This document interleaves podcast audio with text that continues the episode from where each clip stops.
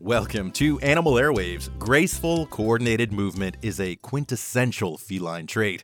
So, what should we make of cats that are completely off kilter? Kittens born with a condition called cerebellar hypoplasia have an underdeveloped balance center. They can't coordinate their actions. Instead, they display exaggerated, unsteady movements, prompting some to call this condition wobbly cat syndrome. Their motor abnormalities don't worsen over time, but there isn't a cure either. Fortunately, wobbly cats often learn to compensate, so although they may look odd to us, they can live happy, healthy lives.